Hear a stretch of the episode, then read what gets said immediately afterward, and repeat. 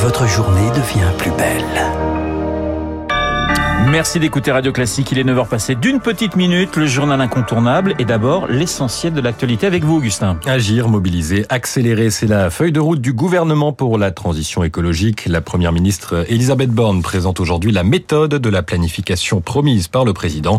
Les initiatives seront regroupées sous l'étiquette France Nation Verte. À l'échelle européenne, les 27 sont tombés d'accord cette nuit sur un plan pour limiter la flambée des prix de l'énergie. Parmi les mesures, un mécanisme pour favoriser les achats en commun de gaz.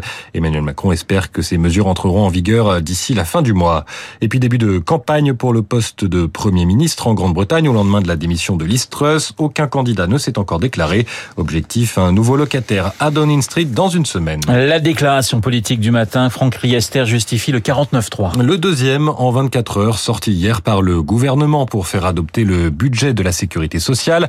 Un passage en force pour les oppositions qui n'arrivent pas à se mettre d'accord sur le vote d'une d'une motion de censure commune.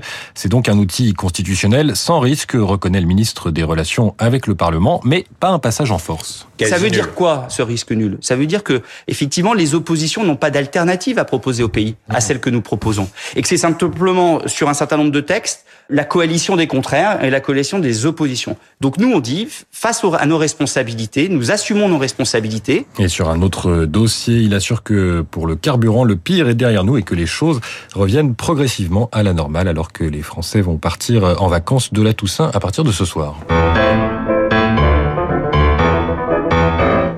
Ce matin, Augustin, votre choix culturel est animalier. Oui, avec l'exposition Rosa Bonheur qui a ouvert cette semaine au musée d'Orsay à Paris. Euh, la peintre a été une véritable vedette mondiale au 19e siècle. Elle est née il y a 200 ans à Bordeaux et puis elle est complètement tombée dans l'oubli au 20e. On redécouvre aujourd'hui ses portraits animaliers, des chiens que l'on veut caresser, un grand cerf sur le point de fuir à notre approche ou un cheval plus détaillé que son cavalier, le pourtant célèbre Buffalo Bill. Œuvre sensible d'une fréquentation quotidienne des animaux. Sandra Burati Hassan, directrice adjointe du musée des Beaux-Arts de Bordeaux, co-commissaire de l'exposition. Elle a une ménagerie, elle a auprès d'elle ces animaux qu'elle aime très profondément et elle les observe au quotidien. Donc ça lui permet d'entrer dans un rapport d'une telle proximité avec eux qu'elle peut en, donner des aspects que peu d'artistes ont pu rendre à l'époque. L'art animalier était euh, un sujet euh, très regardé. Néanmoins, c'était toujours pour mettre en valeur euh, l'animal humain. Rosa Bonheur, au contraire, place l'animal au centre et elle va euh, créer un engouement sans précédent. Au-delà de la beauté esthétique des peintures, découvrir Rosa Bonheur, c'est faire la connaissance d'une femme moderne, homosexuelle, indépendante, voyageuse, l'une des premières en France à porter le pantalon. C'est jusqu'au 15 janvier au musée d'Orsay et pour les enfants qui seront à Paris pendant ces vacances de la Toussaint, je signale que des ateliers sont organisés en plus d'un parcours qui est déjà pensé pour eux.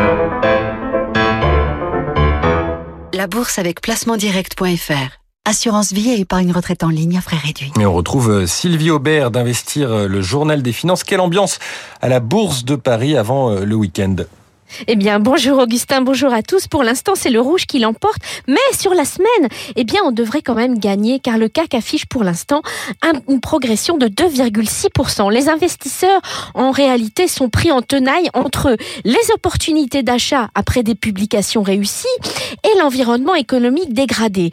Regardez, nous sommes en pleine période d'annonce de résultats trimestriels et pour le moment, les bonnes surprises l'emportent. Pour autant, les dernières statistiques économiques restent inquiétantes.